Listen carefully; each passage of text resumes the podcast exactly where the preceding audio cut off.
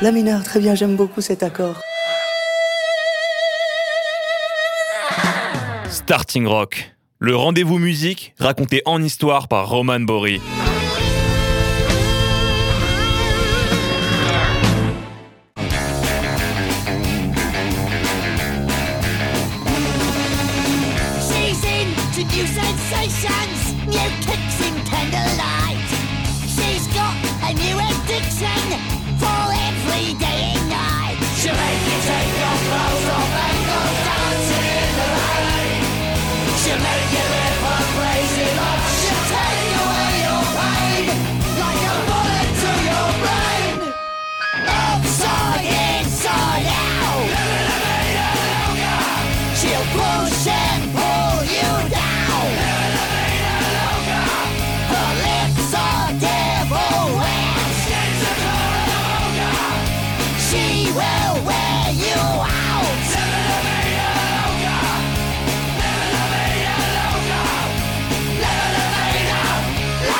Non, Ricky Martin n'a pas forcé sur l'hélium, c'est bien son hit Living la vida loca, mais pas vraiment ses cordes vocales. Lui s'appelle Michael Algar, mais tout le monde le connaît sous le nom d'Olga. En 1979, il forme son trio de poupées punk en Grande-Bretagne, et voilà qu'après la dissolution rapide de plusieurs groupes légendaires du rock provocateur et quelques rides en plus, le leader des Toy Dolls monte toujours sur scène avec la même fougue.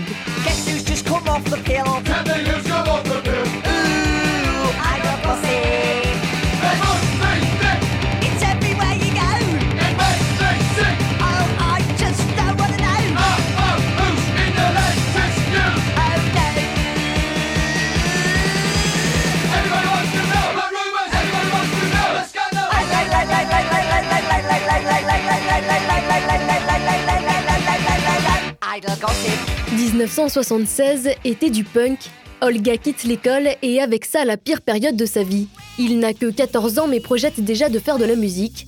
Il vient de tomber sur un magazine dont les Sex Pistols font la couverture. Il découvre alors le punk et comprend qu'il peut désormais chanter. Un restaurateur lui prête 500 livres pour enregistrer le premier single des Straw Dogs, Les Chiens de Paille, son premier groupe. Une dette toujours effective que le chanteur compte bien rembourser.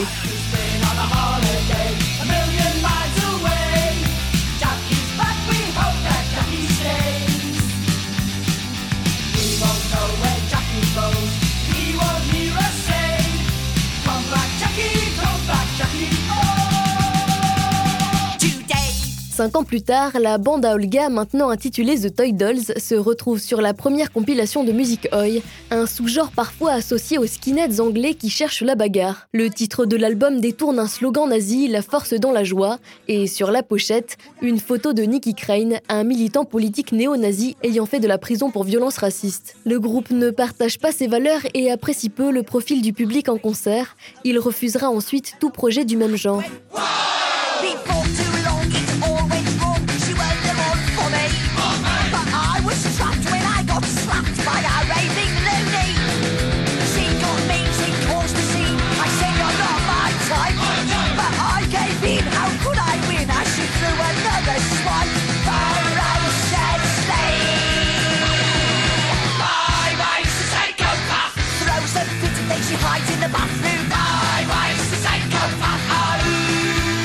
La voix de canard vous fait sourire, tant mieux, mais attention les Toy Dolls, ça n'est pas de la rigolade pour public moqueur. Ils n'essaient pas d'être clownesques, de l'humour oui, mais certainement pas des pitreries. What's the matter? What's the matter? I've got asthma and I can't breathe. I went to the doctor and he gave me one of these. Le grain de folie, les sauts, les danses synchronisées et les tenues excentriques vont de pair avec l'ironie des textes et sont devenus leur marque de fabrique. I've got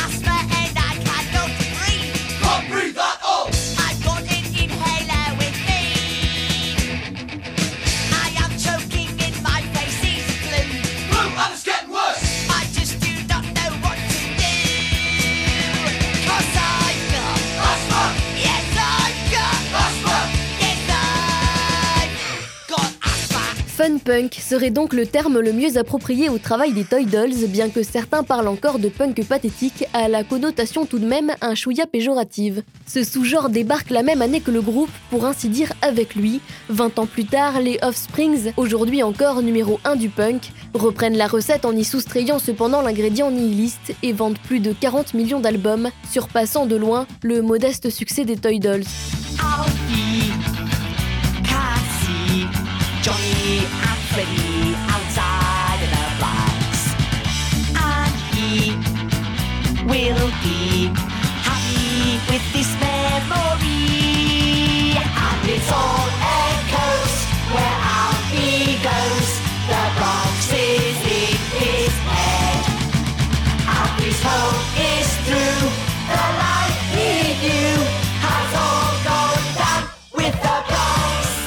soyez pas surpris si en tapant leur nom sur internet, vous ne reconnaissez pas le visage du bassiste et du batteur d'une photo ou d'un clip à l'autre, car du mouvement chez les Toy Dolls, il y en a eu. Heureusement, et sans dénigrer l'importance des autres membres, un seul demeure indispensable à l'identité et au caractère singulier du groupe, Olga et sa voix carrément insensée. Et pour le coup, lui n'a jamais bougé.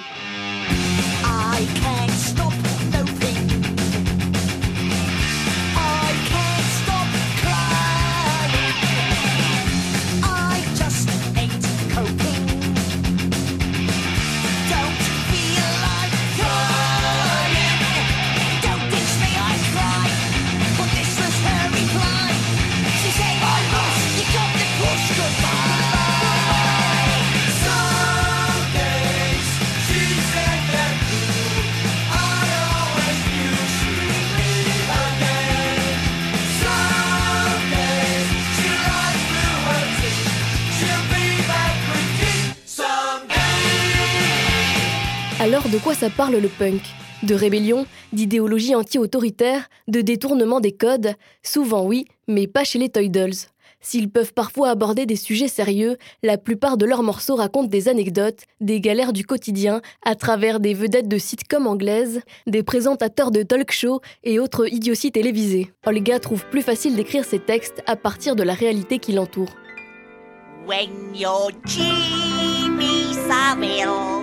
Everybody thinks you're brill, but Jim'll fix it to be done. Then that bleeding Great North Run, no, it's never too much fun for Jim.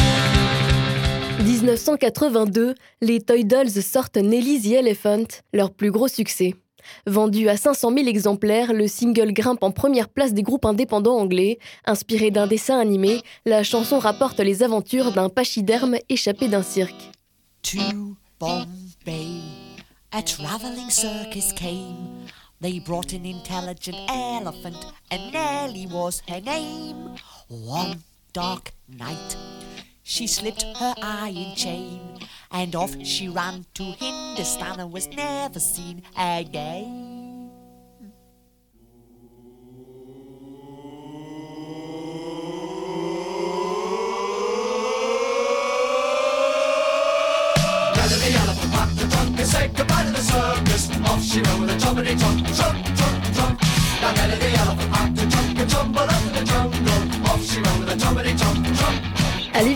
il y a du britannique chez les Toy Dolls, que ce soit dans les références culturelles comme dans le style.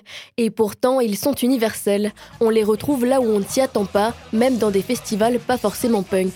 Partout dans le monde, les gens chantent leurs chansons par cœur, sans avoir la moindre idée des séries et des personnages qu'elles évoquent, et parfois même avec l'accent de Sunderland, la ville d'origine du groupe.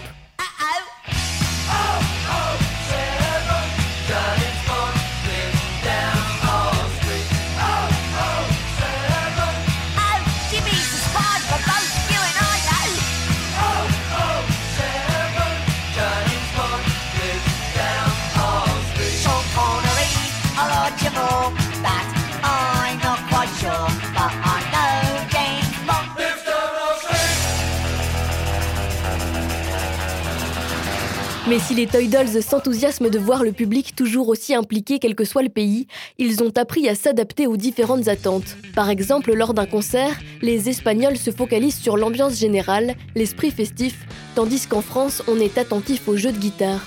D'ailleurs, en 1990, Olga reprend la toccata en ré mineur de Bach. Ses fans le placent au rang de virtuose de la guitare et lui rendent depuis hommage en postant notamment des vidéos sur YouTube de leur propre reprise de l'œuvre.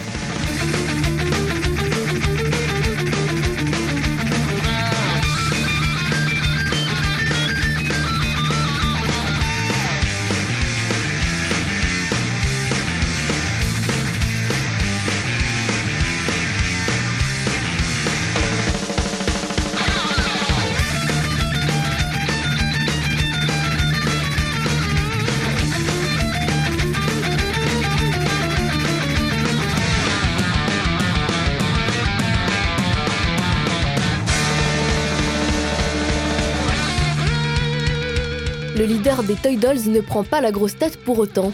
C'est avec ironie qu'Olga déclare parfois en interview que si les dates sont souvent sold out, c'est parce que la plupart des salles sont minuscules, plus proches des loges de Green Day que de stades de foot.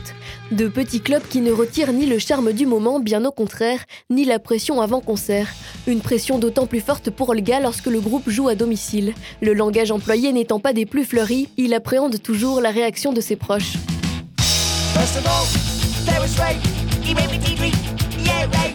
Thought that he was a big space, but now he's left her and she's based. And just in case you read daily declarations straight, she's a slide. Everybody see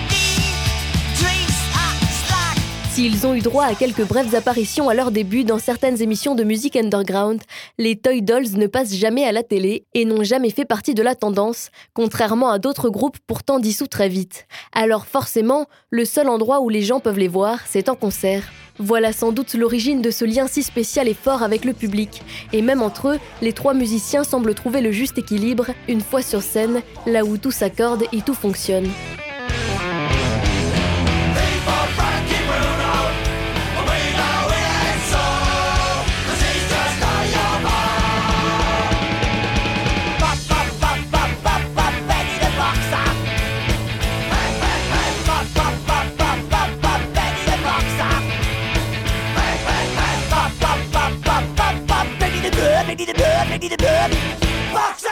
Les Toy Dolls n'auront donc pas écrit l'histoire du punk et ne s'en plaignent pas. Au pire, ils ont tout de même quelques milliers de fans et font le métier qu'ils aiment. Au mieux, ils auront peut-être influencé un ou deux groupes au passage. Olga dit même parfois préférer la longévité au succès. Pour lui, plus on est important, moins on a l'occasion d'échanger avec le public.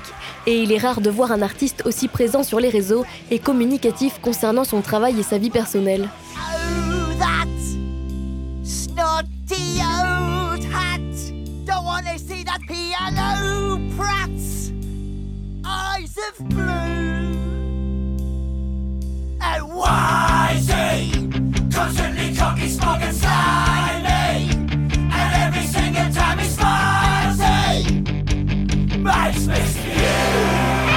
Peut-on passer du punk au classique? Eh bien, les Toy Dolls et le compositeur Christophe Saunière l'ont fait. Olga rencontre l'artiste français dans un café parisien et lui demande de faire une reprise d'un de leurs derniers morceaux. Quelques mois et arrangements plus tard, c'est tout un album classique qui sort.